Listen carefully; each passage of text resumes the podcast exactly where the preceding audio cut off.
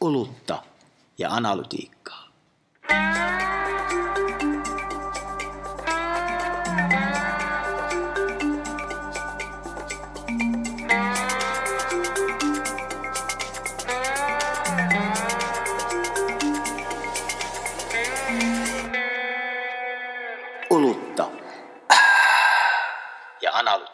Median tulevaisuudessa ei ole kyse enää digitaalisesta transformaatiosta, vaan transformaatiosta sillä digin sisässä.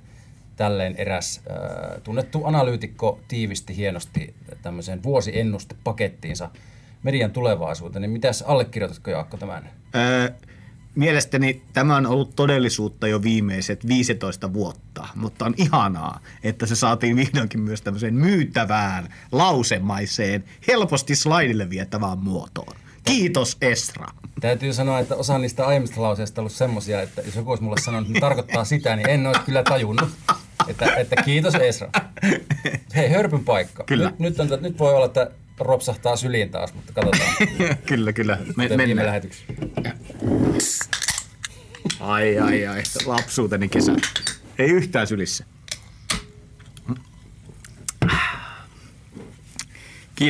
Kiitos tästä makuelämyksestä. Jälleen kerran. Viime vuoden eli vuoden 2022 kuunnelluimpia meidän jaksoja oli noin tasa vuosi sitten tehty jakso siitä, että miten vuotta 2022 ennakoitiin. Ja nyt me ollaan ennakoimassa vuotta 2023 ja käydään läpi tämmöisiä erilaisia paketteja. Mutta ajateltiin, että jäsennellään vähän, eli striimaus ja TV ja ehkä vähän koukataan printin puolellakin ja uutiset. Eli miten median vuotta ennakoidaan niissä. Kyllä.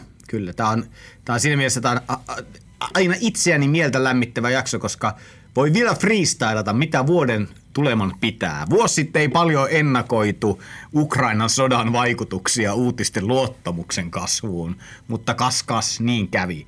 Ja nyt on jännä, kun vielä voi niin kuin aika tyhjätä tabula rasa pöydältä lähteä niin kuin katsomaan sitä, miltä maailma näyttää. Kyllä. On muuten sanottava, että itsekin sitä havaihtuu aina se, että miten lyhyt aika vuosi on, jos mietitään niitä organisaatioita, joissa näitä muutoksia sitten laitetaan niin kuin todeksi, niin vuosi on kyllä todella lyhyt aika, että täälläkin oli yhdessä paketissa väliotsikko, että unohda metaverse, keskity AI:hin, joka oli sellainen inhorealistinen, koska siellä on niin kuin eniten tämän vuoden aikana. No, paketit koskee tätä vuotta, mutta hei, aloitetaan striimausbisneksestä. Oikeastaan kaksi isoa kulmaa. Toinen oli se arvioi, että bundlaus lisääntyy, eli eri tuotteita niputetaan samaan pakettiin, jotta saadaan ne olemassa olevat asiakkaat pidettyä. Niin Suomessa ei hirveästi ehkä tätä semmoista bundlausta ole ainakaan omassa kuplassa, että sulle niin kuin myydään kattiloista ja padoista lähtien tavallaan niin kuin muuta kuin sitä ydintuotetta.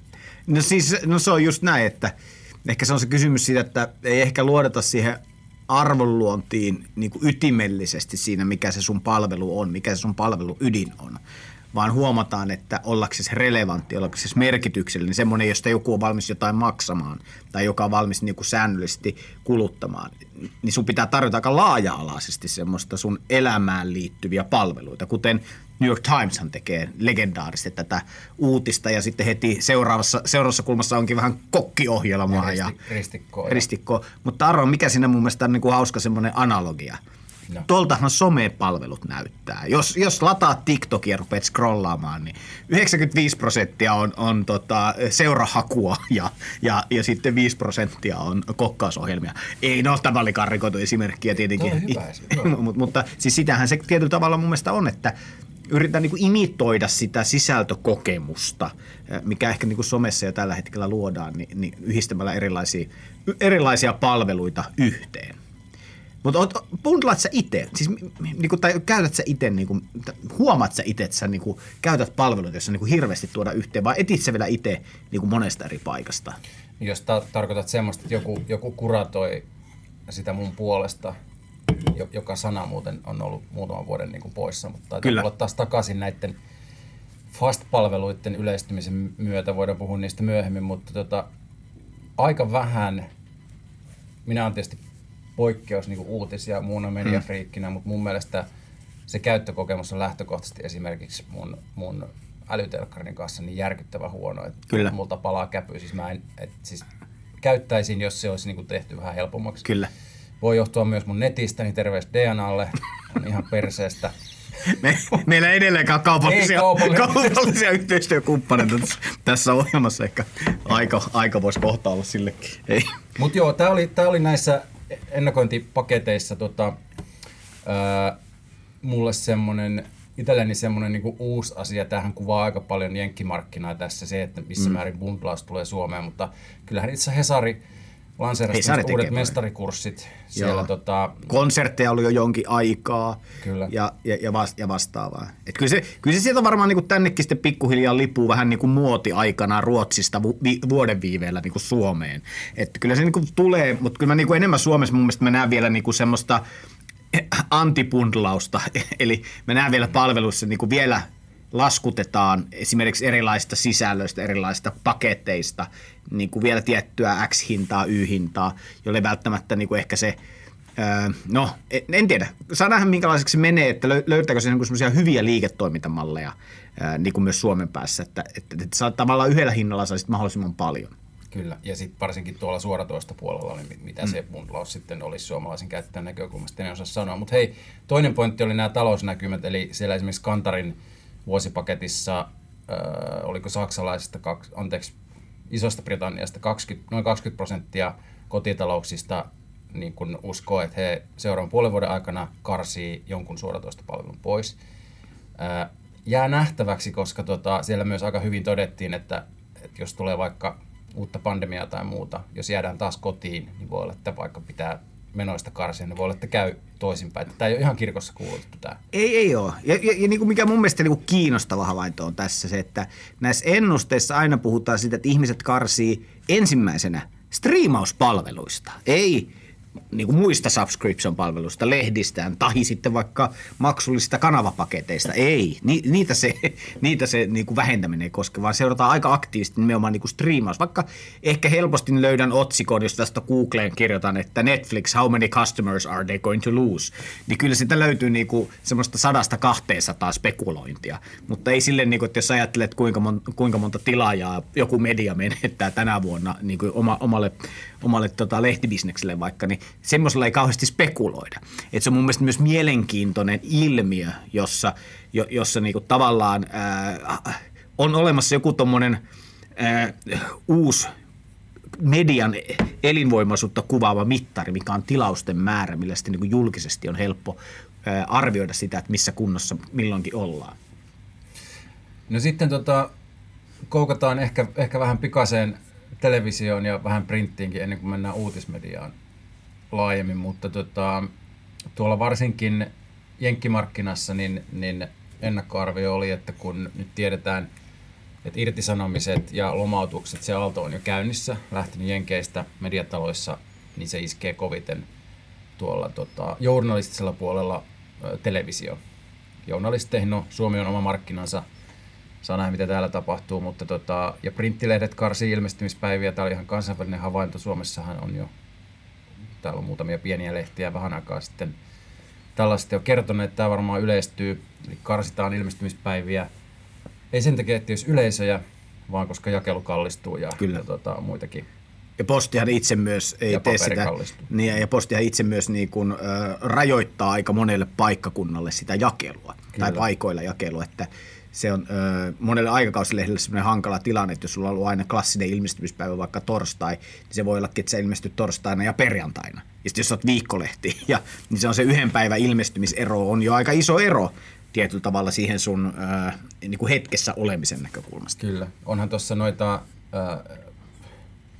se jakeluhan tosi vaikea yhtälö tuolla harvaan asutulla alueella ja on drone-kokeiluja ja muita. Kyllä. Mä sanon, että ne oikeasti todella kovin media-alan innovaatio olisi se, kun joku ratkaisisi tämän. Drone-jakelu. Tämän jakelu. Okei, no sitten paperihinnat ja muut. Mutta mä melkein voisin tässä vaiheessa lyödä sun kanssa vetoon. Kumpi tulee ensiksi, metaverse vai drone-jakelu? Ja sovitaan summasta kohta. Katsotaan, miten tässä tulee käymään. Joo. Mitäs me osattaisiin sanoa broadcast-kulutuksen kehittymisestä vaikka? No siis tänä vuonna. Kokonaiskuluttamista. Kyllähän ne trendit haluaa vastaavia sitten koronan jälkeen.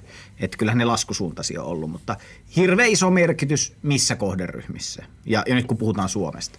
Ja et kyllä Suomessa se klassinen vedenjakaja se 90-luvun, niin kuin, että jos sä oot syntynyt plus 90-luvulla tai 90-luvun jälkeen, niin sun broadcast-suhde on hyvin erilainen, kun sä oot syntynyt pre-90-lukuun, eli 80-lukuun ja siitä alaspäin. Ja kyllä se vahvin kasvu siellä kuitenkin broadcastissa vielä, siellä on vielä elinvoimaisia kohderyhmiä paljon jäljellä, jos niin kuin näin voisi sanoa,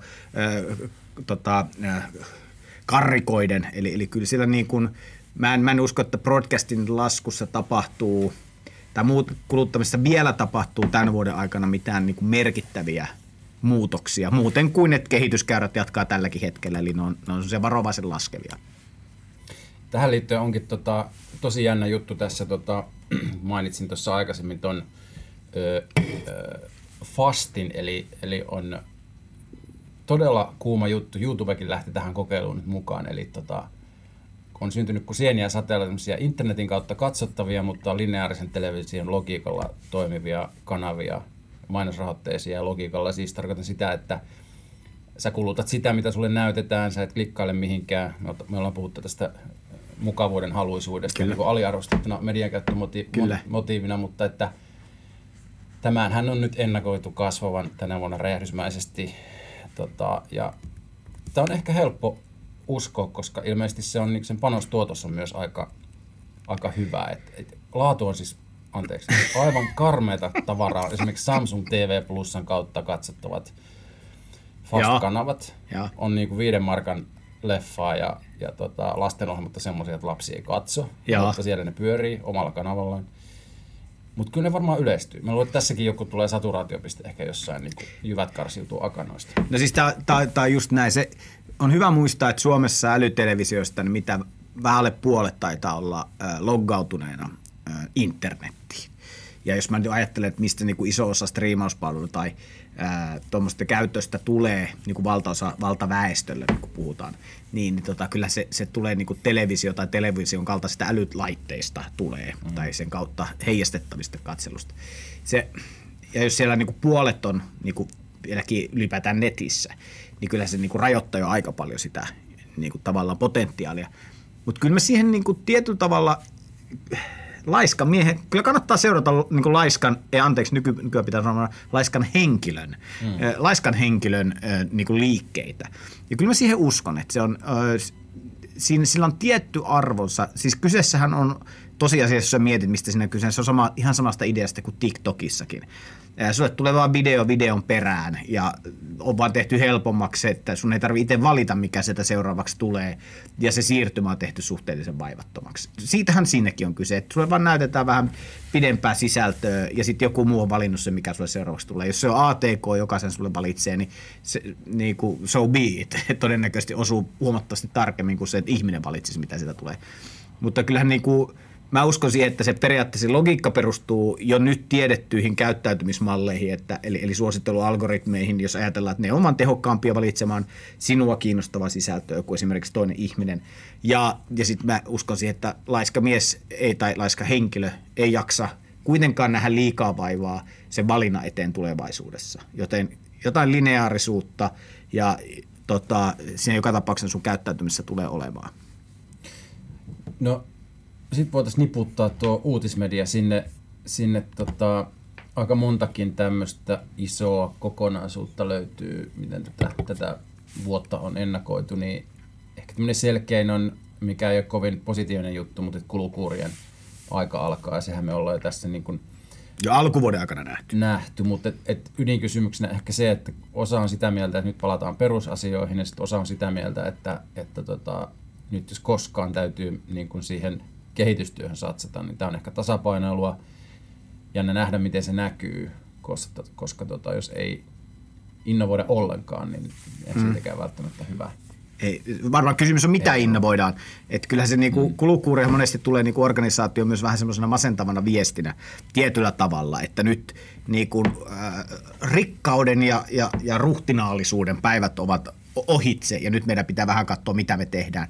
Joutuu jopa ehkä klassisesti perustelemaan että, tai laskemaan entistä tarkemmin sitä, että mikä on semmoinen validi business case minkäkin alueen seuraus tai minkälaista taloudellista vaikutusta me tällä uudistuksella haetaan. Ja se on mediassa aina tosi hankalaa, varsinkin kun sun median kokonaiskulutuskin on laskussa. Ja sun pitäisi sitä laskussa innovoida jotain kasvua. Niin onhan se haasteellista, koska sun pitäisi periaatteessa luoda uutta mediakäyttäytymistä, missä sulla koko ajan se mediakäyttäytymisen on suhteessa siis kilpailijoihin. Ja meidän tapauksessa Suomessa niin puhutaan Netflix, YouTube, uutislähde nuorilla, TikTok. Siis se, että sieltähän ne tulee ne käyttäytymismallit, siellä luodaan ne odotukset niitä mediapalveluita kohtaan. Niin se on hankala lähteä innovoimaan sitä markkinaa vastaan. Ei se mahdotonta ole. Koska me tiedetään Ruotsista, me tiedetään Norjasta. Yksinkertaisilla asioilla, perusasioihin keskittymällä pystyy muuttaa suuntaa. Uppsalasta kuultiin vasta vähän aikaa sitten tästä uutispalvelusta, joka lähti pelkästään sillekin liikkeelle, että markkinoidaan uutisia nuorille. Ja mitä seuraus oli? Tilaajat lähti kasvuun. Eli ei markkinoitu, että me ollaan tosi hyviä tekemään uutisia, vaan kerrottiin, että meillä on tämmöinen uutinen, sua varmaan kiinnostaisi tämä. Tuu lukemaan se.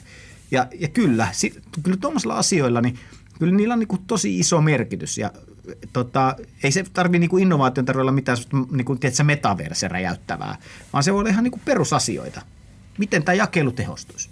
Joo, ja sitten kun näiden nuorten edessä aika usein neuvottomana käsiä halutaan heilutella, niin on ehkä hyvä muistaa, että tämä tieto löytyy tuolta Digital News Reportista viime kesältä 2022, mutta törmäsin siihen itse vasta eilen. Eli kun siellä on kysytty kuitenkin väestö edustavalla otannalla myös suomalaisilta, että minkälaisia, mitä uutispalveluita käytätte. Hesari ja Aamulehti siinä tilattavia toistuu eniten. Ja alle 30-vuotiaiden osuus tästä porukasta 15%. Kyllä. Me ei tiedetä, mikä se toteuma on, mutta jo 15%, jos Hesari ja Aamulehti tilaista olisi 15% alle 30-vuotiaita, niin se olisi se on hieno juttu, että niinkin paljon. Siellä on myös muiden maiden lukuja, kestää Le Figarolla Ranskassa oli joku 37, mikä oli vähän yllättävää, mutta voi olla, että... Se johtuu, että se on niin hieno nimi. Se johtuu siitä. Ehkä ranskalaiset on enemmän tiedostavia. Joo, mutta tästä vähän harhauduttiin. Mutta hei, hyvä juttu oli se esimerkiksi Reutersin ennakointipaketissa, että siis tosi moni mediapomo uskoo tilauspohjaisen liiketoimintamallin edelleen tänä vuonna, vaikka talousnäkymät on huonot, että siitä tulee lisää rahulia. Joo, ja sitten varmaan se ajatus ylipäätään sen lojaaliuden ja sen ympärillä tapahtua. Kaiken lojaaliudenhan ei tarvitse olla rahaa vasten syntyvää lojaaliutta, mutta kyllähän se mun mielestä tämä on ehdottomasti trendi, mitä seuraa innolla ja kiinnostuneena, minkälaisilla menetelmillä sitä lojaaliutta kasvatetaan. Tuo bundlaushan on yksi tapa kasvattaa sitä lojaaliutta, että meiltä saat tämänkin asian, mutta se, että missä kohti aina se rahanteko siihen lojaaliuteen liittyy, eli missä vaiheessa olet valmis maksamaan jotain. Sehän on vain osa sitä tilausliiketoimintamallia. Siihen liittyy hirveän paljon ihan klassista markkinoinnin perustaa aidaa, eli luodaan näkyvyyttä ja luodaan kiinnostusta ja sitten tulee vielä desirea ja sitten se action siellä lopussa. Niin tämä on ehkä meille vielä, että me ettei puhuta sitä liiketoimintamallista vain siinä tilausactionina, vaan kaikesta muustakin myös, mikä sitä actionia edeltää. No sitten siellä oli uutisten välttely huolettaa aiempaa enemmän. Voitaisiin ehkä tämä skipata, koska me on puhuttu tästä jo aikaisemmin. Siellä ei varsinaisesti uutta ollut. Se on ihan inhimillistä, että se huolettaa. Ja siellä oli ratkaisuehdotuksiakin. Mutta sitten oli tämä uutismediat ottaa etäisyyttä Twitteriin ja Faseen ja satsaa sitten TikTokiin ja toki Instaankin niitä resursseja.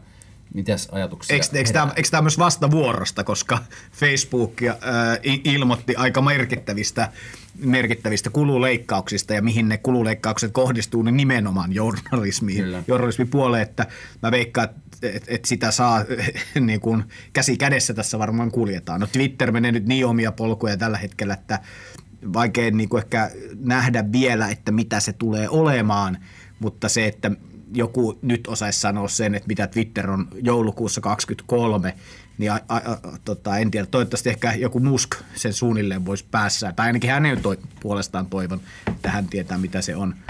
Mutta tämä mun mielestä ylipäätään tämä TikTok, Insta, lyhyt videot, mun mielestä, ylipäätään semmoinen kerronnallisen Noin määrittää sitä kerrontatavaa tällä hetkellä TikTok ja Insta, varsinkin lyhyt videomarkkinalla. Siellä katsot sitä, niin näet millä tavalla sitä niin kuin kerrontaa sun pitää mahduttaa aika lyhyen aikaa ja tehdä sitä visuaalisesti jenneen.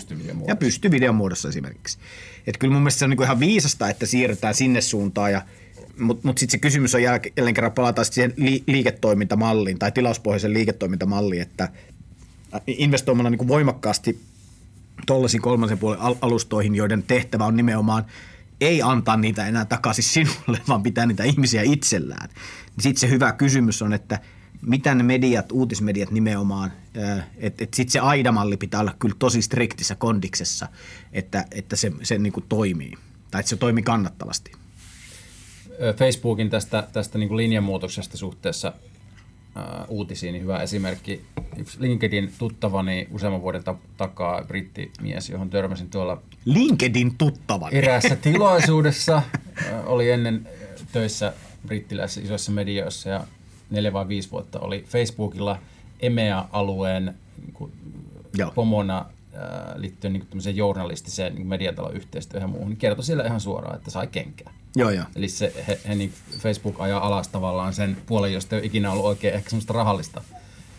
Se on ehkä enemmän yhteiskunnallista, että et kyllähän se niinku, Facebookhan tarvinnut vähän semmoista kasvojen pesua myös tietyllä tavalla, koska on ollut kaikkea dataa väärinkäyttöä ja muuta, niin on tärkeää, että on semmoisia niinku aloitteita. Onhan Googlekin oma News Initiative ja muuta. Et monestihan niillä on tämmöisiä niinku yhteiskunnallisia. TikTok sen sijaan ei tällaista koulukuntaa edusta, vaan he painaa kyllä ihan omilla träkeillä, mutta niillä on, ei se nyt kauankaan ollut sitten viimeksi, kun taas TikTokin joku Kiinassa seurattiin tiettyjen toimittajien liikehdintää. Että kyllähän niin oikeasti ehkä lännessä kannattaisi vähän 2 kertaa vielä miettiä sitä omaa TikTok-strategiaansa, että kuinka pitkälle sitä voidaan katsoa sitä toimintaa ja minkälaisilla rajoituksilla sitä pitäisi oikeasti rajoittaa, koska kyllähän sillä niin kuin tiedetään myös alaikäisiin kohdistuvat tietynlaiset vaikuttamisen mekanismit, niin ei välttämättä ole niin kuin ehkä pitkässä juoksussa kuitenkaan ehkä niitä hedelmällisimpiä. Hei, sitten tullaan sun suosikki. Sun intohimo aiheeseen. Ei puhuta nyt siitä metaversestä, mutta siis Reuttersin raportissa todetaan, että, tai siis ei todeta vaan, että nämä mediapomot, joita siihen yli 300, yli 50 maasta haastateltu uskovat, että nyt on vihdoin tekoälyn läpimurtovuosi journalismissa. Tässä on vähän kaikuja, että on niin kuin aikaisemminkin uumalta tätä, mutta mitäs sanoo? No mut Chat GPT, kyllähän se nyt on niinku, se viimeistään osoitti sen meille, Dalle niin kuin kuvien puolella. Kyllä se, niin kuin, se osoittaa nyt niitä mahdollisuuksia. Eihän ne täydellisiä ole. Ja ne antaa niin kuin hyvin valheellisen kuvan myös semmoista, mihin se järjestelmät pystyy. Mutta se, mihin sinne pitäisi pystyä, tai mitä oikeasti pitäisi, niin ymmärtää se, että ymmärrä se prosessi, miten sun sisällöt syntyy, ymmärrä se tiedonhakuprosessi, ymmärrä se julkaisemisen prosessi ja mieti, mitä kohtaa siinä voisi auttaa, tukea, sparrata, korvata tekoälyn tarjoamien mahdollisuuksien kautta. Tämä on ollut 2019, mä tiedän itse jo, kun me tehtiin tiimien kanssa sitä, että pystyt ihan sujuvasti esimerkiksi tiivistämään pitkiäkin sisältöjä niin kuin paremmin kuin miten ihmiset niitä tiivistää. Nyt me ollaan 2023 vuodessa, jossa me tiivistelmästä pystytään kirjoittamaan sujuvasti pitkä artikkeli, niin kuin vähän niin kuin, että kuinka monta sanaa haluat tästä näin. Niin kyllähän niin kuin, jos me nyt ei oteta tosissaan, niin en tiedä mitä sitten niin kuin media-alalla, niin en mä tiedä sitten mitä sitä seuraa. Jostain mä kuulin sen hyvän sanonnan siitä, että niin kuin, että mitä Chat GPT tai niin kuin, mikä tämmöisen niin kuin luovan tekoälyn vaikutus on kirjoittamiselle, niin se oli vähän sama kuin laskukoneteknologian aritmetiikalle. Että jotain se, niin kuin ajatusta siitä, että kyllähän se vielä se ei kaikkeen pysty, mutta kyllä se nyt niin vahvasti näyttää jo suuntaa, että mitä meillä 2 vuoden päästä on. Että kyllä siinä kannattaisi niin kuin, nyt viimeistään on se hetki, että käy lävitse, tee suunnitelma ja aloita tekemään sitä muutosta. Mulla on ala-asteella 3. luokalla kaveri, joka suuttui, koska opettaja sanoi äidinkielen aineesta, että tämä on liian pitkä, että lyhennä 3. Ja se lyhenti sitä niin, että se kirjoitti sen oikeasti puhtaasti uudestaan kaunolla. Joka 3. sana otti pois. Kyllä se tuli. Mulla oli yksi kaveri, joka alasti kotiläksynä oli se, että kysymys, osaatko piirtää dinosauruksen, ja hän vastasi osaan. Missä he ovat nyt? Nimenomaan. Hei, podcasteista ja muusta audiosta, niin panimme merkille, että samaisessa tässä Reutersin paketissa niin mediapomot kertovat, että podit ja muu audio on edelleen se teema, johon laitetaan eniten lisää resursseja. Kyllä. Tästä kysyttiin, mutta se ei ollut enää yhtä korkea se luku kuin vuosi sitten, josta voi ehkä ajatella, että no se voi liittyä näihin niin kuin talousnäkymiinkin, mutta että onko se tavallaan se kaikista kovin podcast-hype niin kuin saavuttamassa jonkinlaista lakipistettä, mitä luulet? No onhan se niin kuin nähtävillä, että tietyt panostukset vaikka, muistetaanko meidän suosikki äänisovellusta, Clubhouse? Voi vitsi. niin Clubhousella oli, kun mieletön nostensa aikanaan, niin kyllähän niin kuin pikkuhiljaa palvelu toisen jälkeen on käytössä katsoen niin kuin huomannut, että hype on vähän laskussa. Ei yksi asia ei tullut taas ratkaisemaan kaikkia median ongelmia, mitä on. Mutta kyllähän se niinku vieläkin nähdään, että podcasteissahan sehän toteuttaa monta semmoista nykymedian toisaalta niinku rakennetta, missä yhdistyy se kuuntelijoiden suhde niinku podcaste niinku isäntiin, niinku esimerkiksi sinun ja minuun. On sitten se, että sitä monesti tilataan, siinä monesti niinku pystytään ehkä käsittelemään aiheita vähän syvällisemmin kuin niinku tietyissä teksteissä, missä joutuu yleensä tyypillisesti vielä tiivistää aika paljon. Mm. Edelleen mä uskon, että se on hyvä, mutta kyllähän niinku fakta on se, että jos jollain nyt ei ole tällä hetkellä podcastia ole, niin onko sitä edes olemassa. Eli kyllä mä niinku vilpittömästi uskon siihen, että podcast-markkinan pienentyminen on väistämätöntä. Ihan vaan sen takia, koska et sinne markkinalle ei vaan mahdu. Se on, podcastien kuuntelu on myös aikaa vievää, toisin kuin esimerkiksi tekstien lukeminen. Et se pitää myös huomioida. Ei ihmisen mediapäivä kuitenkaan ole kasvanut niin paljon, että median käytettävä aika päivässä. Niin se, että jos se korvaantuisi esimerkiksi podien kuuntelulla, niin sieltä jäisi niin moni muu asia pois sitten. Niin. Toisaalta tarjonta kasvaa ihan hulluna edelleen, niin voi niinku ajatella, eikö voi ajatella, että se kokonaiskönttämäärä voi hyvinkin nousta, mutta tavallaan jos mennään sen keskimääräiseen kuuntelu niin aikaan tai määrään. Siis näin se menee. Ihmiset erikoistuu, että ne, ketkä lukee artikkeleita enemmän, ne, ketkä kuuntelee podeja enemmän, ne, jotka katsoo televisiota, ne katsoo televisiota enemmän. Mutta siis ne ihmiset, niin ne joukot vaan pienenee koko ajan. Eli siis se markkinahan siis saturoituu. Voitaisiin tähän loppusuoralle ottaa. Mulla oli yllätys, tai en tiedä yllätys, mutta kun aika huonosti tulee Aasian puolta seurattua, niin sieltä Aasiasta löytyi parikin tämmöistä ennakointipakettia. Toisessa todettiin, että TV:n katselu verkossa ohitti niin kuin lineaarisen television katseluun käytetyn ajan. Onko Suomessa? Mitä? Sama kuin Suomessa. Mutta siis se verkkokatselu on, kun katsotaan katseluaikaa, niin kovempaa Intiassa kuin Kiinassa. Jaa, kiinnostaa. Tämä oli jotenkin yllätti. Sitten mua yllätti myös täysin, että Intiassa viimeisen muutaman vuoden aikana niin tämä videomarkkinan sääntely on niin kuin, jokaiseen asiaan on sääntelyä. Siellä on tietysti varmaan poliittisia ja muita tämmöisiä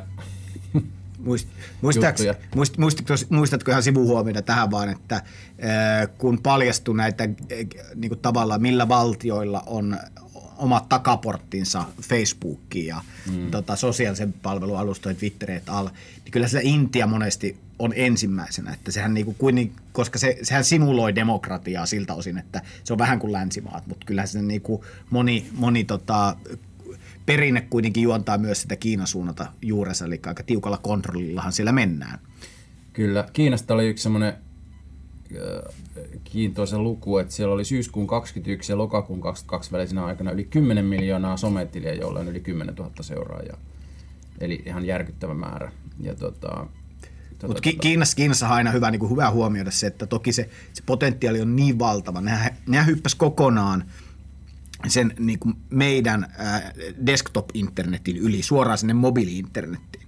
Joten heille on tullut kaikki nämä tämmöiset niin kuin mallit siitä seuraajista ja miten mikä on sen niin kuin maksamisesta ja kaikki niin kuin verkkokauppa, influencerit, jne. Suhteen, niin sehän on niin kuin tullut heille, niin kuin tätä internet on. Meillähän se on silleen niin kuin Esran mainitsemana, että me opeteltiin aluksi se desktop-internet, missä joku julkaisee ja sitten me kulutetaan.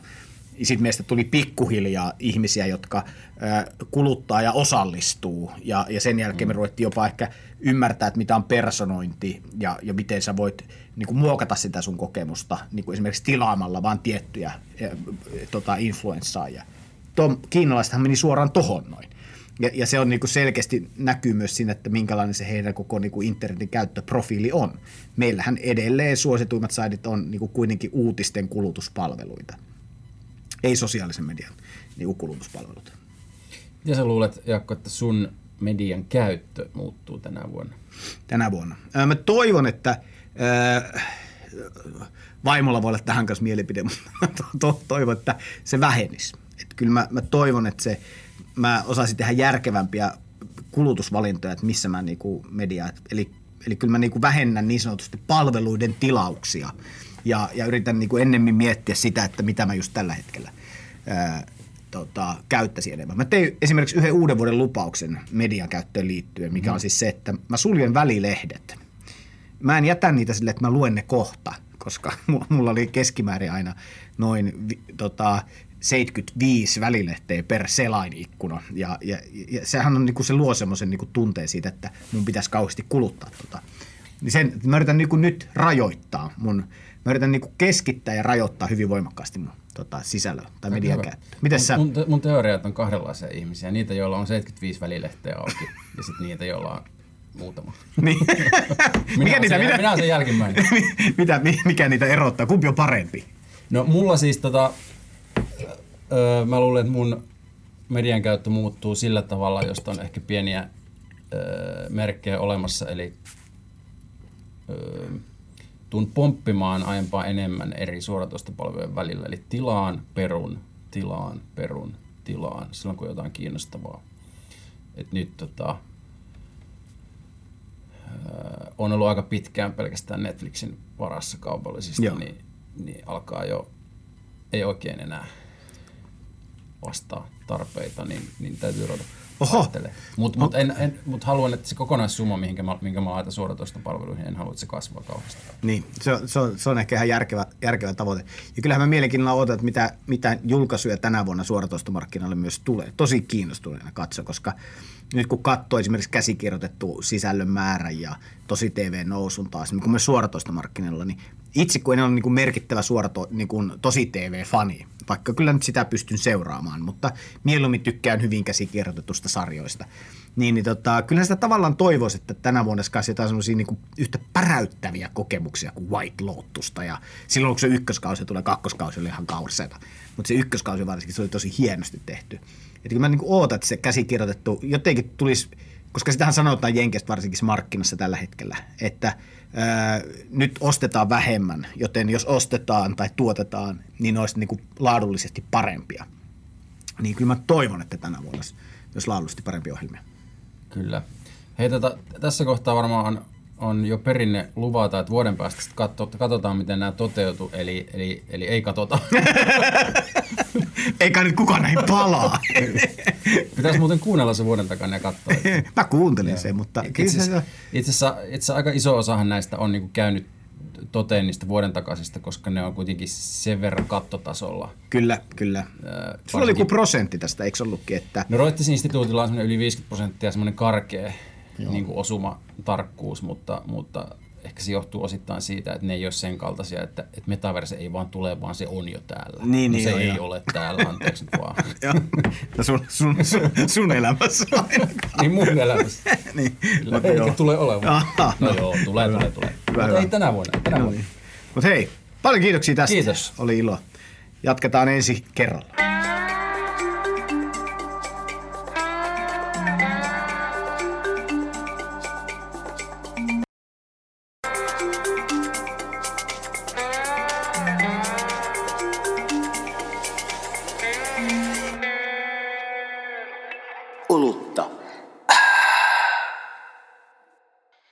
Analytiikka.